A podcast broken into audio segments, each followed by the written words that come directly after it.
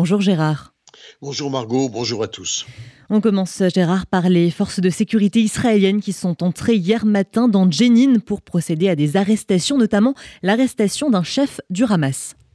Oui, il ne s'agit pas d'attendre une attaque pour intervenir. C'est toujours trop tard et coûteux en vie humaine.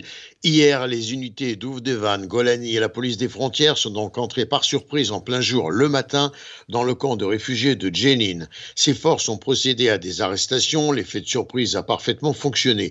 Il s'agit de responsables de plusieurs fusillades et attentats à la bombe en Cisjordanie. L'un des terroristes est soupçonné même d'un tir de roquette sur des implantations et des villes israéliennes.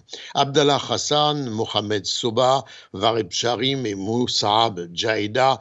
Soba est un membre important du Hamas. Originaire du village de Burkin en Cisjordanie, proche de Jenin, il était recherché par Israël depuis des mois pour son implication dans une série d'attentats. Saal a déclaré avoir ouvert le feu sur les tireurs recherchés alors qu'ils tentaient de s'enfuir. L'un des tireurs palestiniens a été grièvement blessé à la jambe et transporté par hélicoptère à l'hôpital Rambam de Haïfa. Autre sujet, Gérard, le Premier ministre israélien a rencontré hier à Chypre ses homologues chypriotes et grecs. Cela s'est passé dans le cadre d'un forum trilatéral qui a été euh, initié en 2016.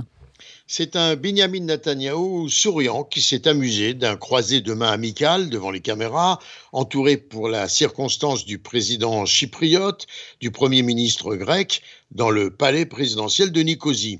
Au cœur des entretiens, les moyens proposés par Israël pour transporter du gaz naturel vers l'Europe, notamment en prenant en compte une résurrection des projets de gazoduc de la Méditerranée orientale, et ce afin de relier Israël, Chypre et la Grèce, mais également un gazoduc plus court qui irait d'Israël à un terminal de liquéfaction à Chypre, d'où il serait expédié vers sa destination.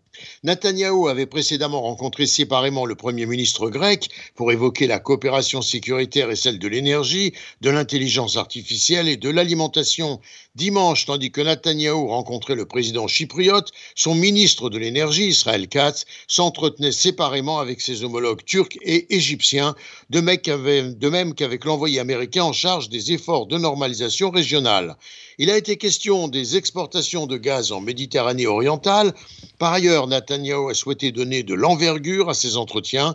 Il a en conséquence évoqué la possibilité d'étendre les accords d'Abraham de façon à permettre une connexion énergétique basée sur des infrastructures entre l'Asie, la péninsule arabique, Israël, Chypre, la Grèce et l'Europe continentale. Et enfin, Gérard, une délégation de hauts responsables américains devrait se rendre à Riyad cette semaine et euh, Israël est concerné.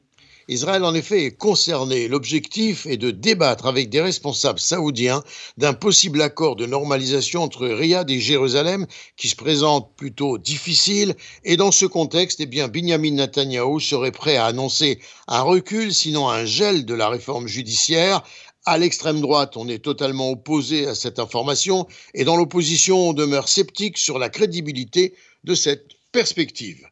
Gérard Benamou en direct de Tel Aviv pour RCG.